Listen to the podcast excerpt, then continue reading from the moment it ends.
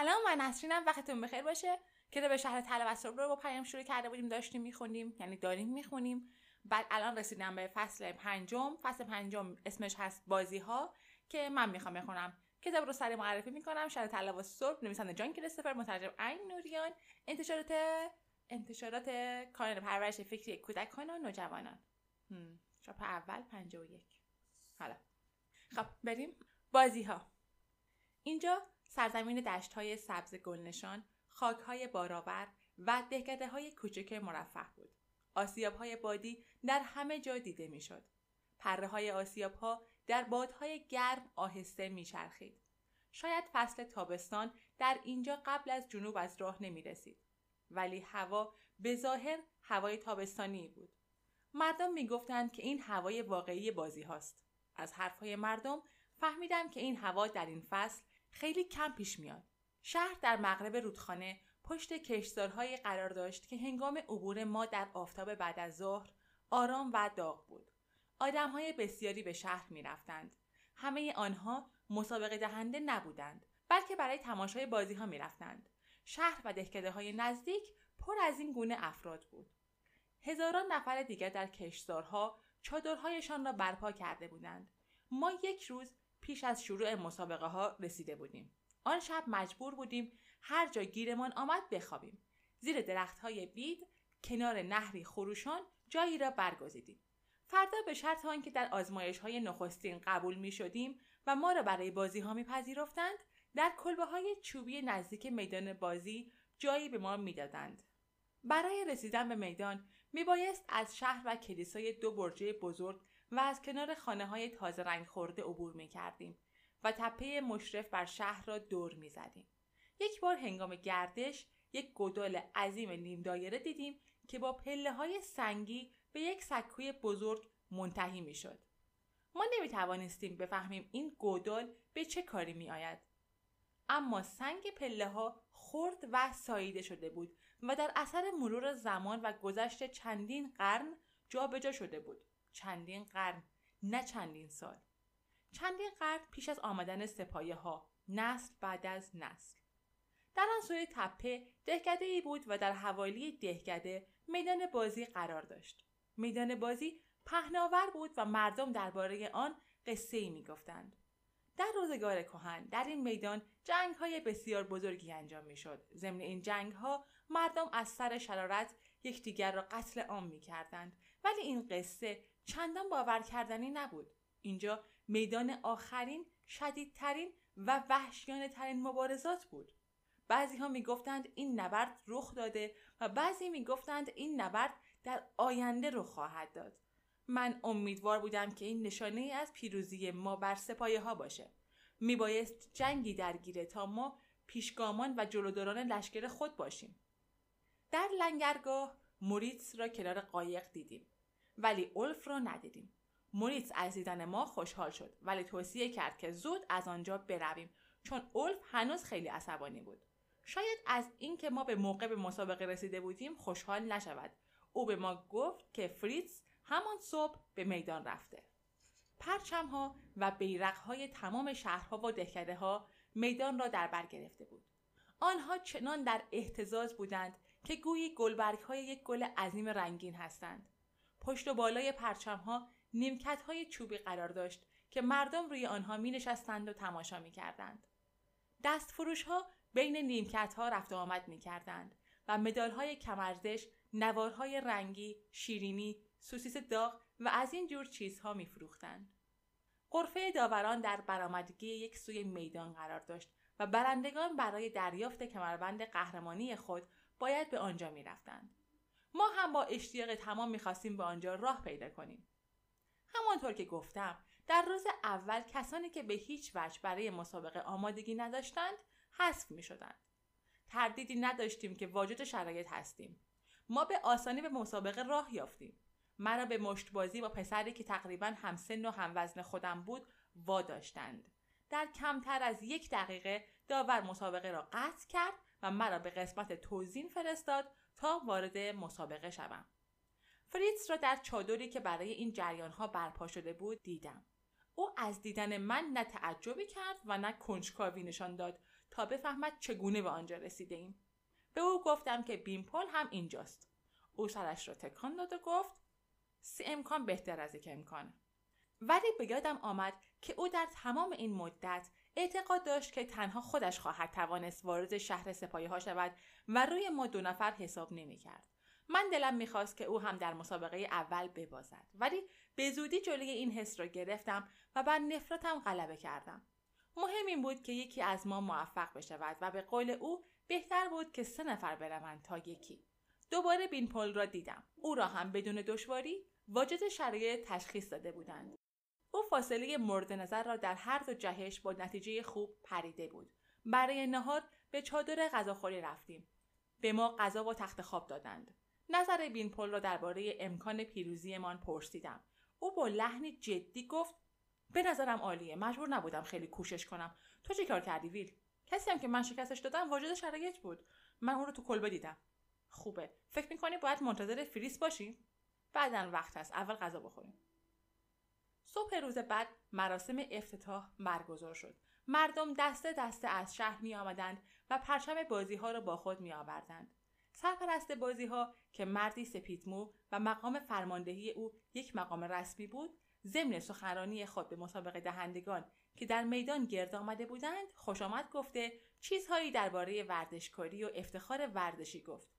اگر به خاطر سایر حاضران نبود ممکن بود تحت تاثیر قرار بگیرم. در طول مسابقه قلعه سرخ برج یک سپاه بالای قلعه ایستاده بود و ساکت و آرام بر وقایع نظارت می‌کرد. اما اینجا شش سپایه ایستاده بودند.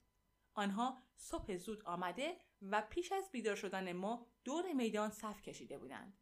وقتی آدم یادش میومد که هدف این ورزش ها انتخاب برده برای این قولهای فلزی است کلماتی چون ورزشکاری و افتخار ورزشی بیمعنی می‌شد. برده یا قربانی هیچ فرقی نداشت چون با آنکه هر ساله صدها مرد و زن وارد شهر می شدند هیچ کس از آن خارج نمی‌شد. از این فکرها با وجود گرمای آفتاب چندشم شد و بر خود لرزیدم. آن روز از مسابقه مشتنی خبری نبود و من می توانستم تماشاگر مقدمات سایر ورزش ها باشم. فریتز را برای مسابقه های 120 متر دو پذیرفته بودند. وقایع جالب به قرار زیر بود. دونده ها ابتدا می بایست دوازده دور بدوند. در هر دور ده داوطلب وجود داشت. دونده های اول و دوم به سه مسابقه بعدی راه میافتند و در آنها سه نفر اول پذیرفته می شدند. فریس در دور چهارم نفر دوم شد. البته این موضوع می‌تونست منحرف کننده باشه ولی به نظر من او سخت کش بود. قسمت اول پرش ارتفاع بعد از ظهر برگزار شد و بینپل به راحتی برد. اون نیم متر از نفر بعدی جلوتر بود. اولین آزمایش من روز بعد آغاز شد. حریف من جوانی بلند قد و استخوانی بود که سریع حرکت می کرد. ولی همیشه حالت تدافعی داشت من او را دور رینگ تعقیب می کردم گاهی جاخالی می داد ولی اغلب اوقات مشتم روی او فروز می آمد و من درباره نتیجه کار تردیدی نداشتم همان روز دین هنگام بار دیگر مسابقه دادم و باز به آسانی برنده شدم بیمپل تماشا می کرد بعد از آن لباس گرم پوشیدم و به تماشای بازی های میدانی رفتم. موقع دو دیویس متر بود. بینپل چشمش را به تابلوی اعلانات دوخت. از من پرسید که کدام مسابقه شروع شده. من گفتم مسابقه هفتم. او گفت پس فریز مسابقه داده. اون تو دور ششم بود. نتیجه ها رو اعلام نکردن؟ دارن اعلام می‌کنن. تابلوی نتایج مسابقه در طرف قرفه داوران بود. پشت تابلو دارای شبکه دقیقی از دریچه نردبان و تاقچه بود که گروهی از پسر بچه ها شماره برندگان را در آن میگذاشتند. در مدتی که من تماشا می‌کردم شماره دو را برنده اعلام کردند. بیمپل گفت برنده شد من سرم رو به علامت نفت تکان دادم. نه. بیمپل چیزی نگفت. من هم دیگه چیزی نگفتم. حذف فریز از یکی از دو مسابقه اولین شکست ما بود و ما را متوجه این حقیقت می‌کرد که ممکنه شکست های دیگری هم در پی باشه. چقدر زشت بود اگه همگی شکست خورده از مانع اول برمیگشتیم.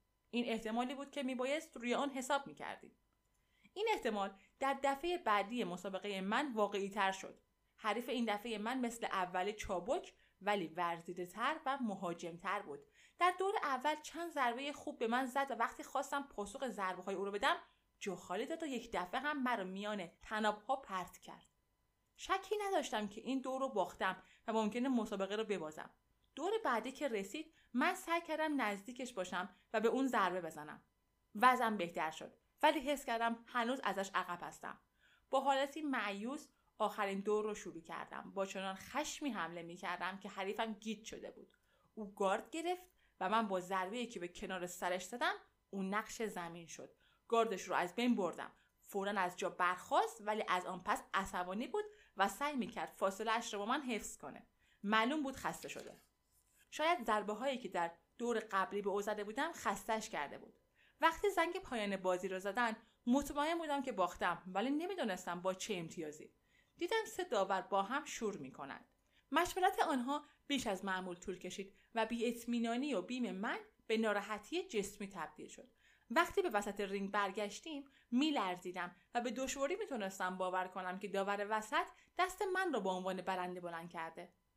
فریس و بیمپل هر دو مشغول تماشا بودند بیمپل گفت فکر می‌کردم این یکی رو میبازی. هنوز میلرزیدم ولی نگرانی نداشتم. گفتم خودم هم همینطور. فریتز گفت یه مقدار کند بودی. نه به اون کندی که تو تو مسابقه دو دیویس متر بودی. جواب متقابل ضربه ابلهانه و حقیرانه بود ولی فریتز واکنشی نشون نداد. فقط گفت درسته باید تو مسابقه بعدی دقت کنم. فکر کردم خونسردی او صفت خوبیه ولی مرا عصبانی می‌کنه. بعد از ظهر دو اتفاق افتاد. فریس برای مسابقه نهایی 100 متر انتخاب شد و بیمپل از پرش ارتفاع حذف شد. فریس بار دیگه نفر دوم شد. نفر اول در پایان مسافت چندی متر جلوتر از او بود و من زیاد به پیروزی های بعدی او اطمینان نداشتم. بیمپل از شکست خود خیلی ناراحت شد. او تو آخرین مسابقه خیلی خوب و با اطمینان پریده بود و ظاهرا به کار خود اعتماد داشت. ولی در این مسابقه ناهماهنگیش او را شکست داد. در اولین پرش پاش خم شد و به طرز مزهکی به نرده میانی برخورد کرد. پرش دوم او خیلی بهتر بود ولی معلوم بود که به شکست منجر شده. فکر می کردم در پرش سوم این نقص رو برطرف می‌کنه ولی این بار هم گویا پاش به نرده خورده بود. من گفتم بدبختیه. وقتی لباس گرم می پوشید صورتش از خشم نسبت به خودش سفید شده بود. می‌گفت من چرا اینقدر بد پریدم؟ من ده ها بار بلندتر از این پریدم. و حالا که اینقدر اهمیت داشت نتونستم. هنوز پرش طول مونده. من حتی نتونستم به حد تعیین شده برسم. فراموش کن. فکر ناراحتی فایده نداره. گفتنش آسونه. یادت باشه که فریتز چی گفت؟ نیروت رو برای دفعه بعد متمرکز کن. بله به نظرم راهنمایی خوبیه. به نظر نمی‌رسید که متقاعد شده باشه. عاقبت روز بازی های نهایی فرا رسید. تمام شرکت کنندگان میبایست هنگام شب به شهر بروند. در آنجا به افتخار ایشان به خصوص برندگانی که کمربند سرخ داشتند جشن برگزار می‌شد. صبح روز بعد قرار بود در میدان رژه برند و پیش از آنکه سپایه ها آنها را به شهر خود ببرند برای آخرین بار مردم رو ببینند. شب خیلی گرمی بود و آسمان دیگر آبی نبود بلکه ابرها سربی رنگش کرده بودند. آسمان چنان بود که گویی هر لحظه باران سیراسایی خواهد بارید. در دوردست ها ابرها میقریدند اگر باران میآمد مراسم به روز بعد منکول می‌شد. من از لای در کلبه به آسمان نگاه کردم و دعا کردم که هوا صاف شه. هیجان زیادی در خود حس می کردم میکوشیدم صبحانه بخورم ولی غذا از گلوم پایین نمی‌رفت. برنامه بیمپور را اول مال من و دوم و برنامه فریس را بعد از ما گنجونده بودند تمرکز حواس در تماشای پرش بیمپل برام عذاب آور بود. ولی لااقل فکرم رو از مسابقه آینده خودم منحرف می‌کرد. او خیلی خوب پرید و واضح بود که فقط دو نفر دیگه می‌تونن احتمالا با او برابری کنن. آن دو از نظر ترتیب قبل از او بودن و در پرش اول بین رکوردهای آنان فقط 7 سانتی متر فاصله بود. بقیه از دور خارج شدند در پرش دوم نتایج پرش آنها خیلی شبیه بود. ولی این دفعه بیمپل آنها را پشت سر گذاشت و اول شد. من او را دیدم که از گودال برمیگرده و شنها را از روی خویش میتکانه و فکر کردم داره به پیروزی می‌رسه. یکی از رقبا در پرش نهایی به سختی شکست خورد اما دومی که پسری بلند و لاغر بود و صورتش لک و پیس داشت و موهای خرمایی رنگش از لای تورهای نقره‌ای کلاهک دسته دسته بیرون زده بود خیلی بهتر پرید. در نتیجه اول شد. اختلاف 9 سانتی متر بود که به خودی خود اهمیتی نداشت ولی در این مرحله مسابقه خیلی مایوس کننده بود. دیدم که بینپل خیز برداشت. در طول مسیر چمن دوید و بدنش رو به درون هوای مرتوب پرتاب کرد. فریادی برخاست. مسلما این بهترین پرش آن روز بود. ولی وقتی پرچم داوران بالا رفت فریادی از یس جای فریاد شادی رو گرفت. پرش بینپل نقص فنی داشت و پسرک موخرمایی جای او رو گرفت. بینپل به تنهایی از محل مسابقه بیرون رفت. دنبالش دویدم و گفتم چاره ای نبود تو سعی خودتو کردی. مبهوت به من نگاه کرد و گفت پام به تخته خورد. پس از روزهای اول تمرین مدت ها بود که این اشتباه از من سر نزده بود. تو تلاش خودتو کردی برای هر کسی ممکنه اتفاق پیش بیاد. برای منم؟ البته برای تو هم ممکن بود پیش بیاد. بیمپل گفت من می‌خواستم برنده شم. در ضمن از اتفاقهای بعدی هم میترسم. به نظر خودم تلاش کردم که ببرم. مگه نه؟ ما دیدیم که تو تلاش کردی. او گفت من تو پرش ارتفاع تو لحظه بحرانی شکست خوردم. این دفعه کاری کردم که خیلی ابلهانه بود و پرش من رو غیر فنی کرد. من تلاشمو کردم نه؟ حرفایی که می‌زنی بیمعنیه. تو واقعا تلاش کردی. بحت چشمای او جای خود رو به درماندگی داده بود. گفت ویل منو تنها بذار. حالا نمی‌خوام حرف بزنم.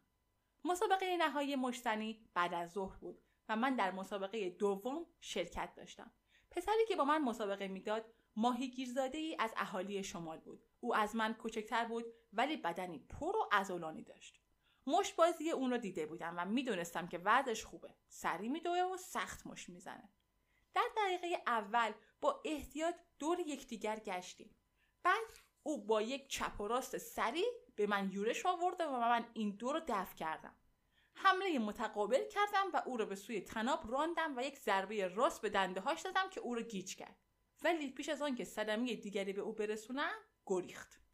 تو دور بعدی هم مبارزه کردیم. در ثانیه های آخر به اون نزدیک شدم و با چند ضربه چند امتیاز به دست آوردم. فکر کردم این دور رو من برندم.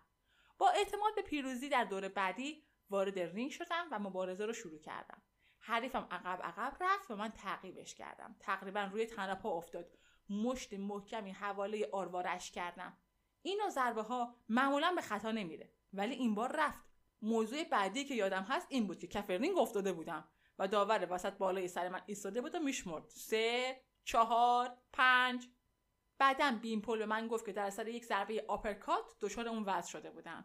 این ضربه زیر چانم خورده بود و مرا نقش زمین کرده بود.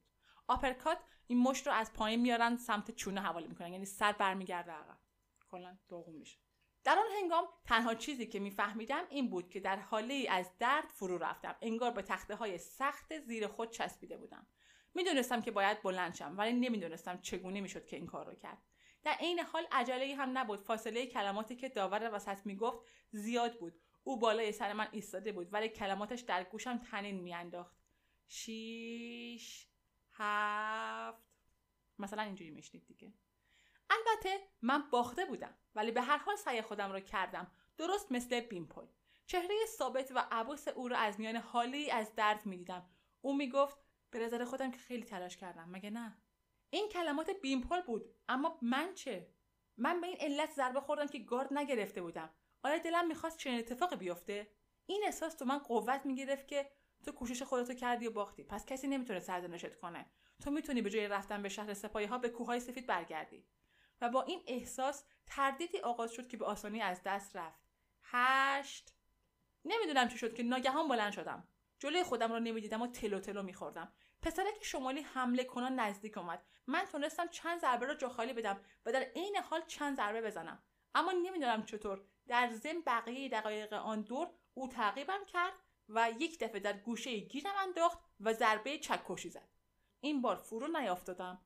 ولی وقتی در پایان دور روی چهارپایه خود نشستم و اسفنج سرد رو روی تنم میکشیدن می‌دونستم که وضع من از نظر امتیاز خیلی بده. برای برنده شدن فقط باید او رو ضربه می‌کردم. منظورش ضربه فنیه اون هم اینو فهمیده بود.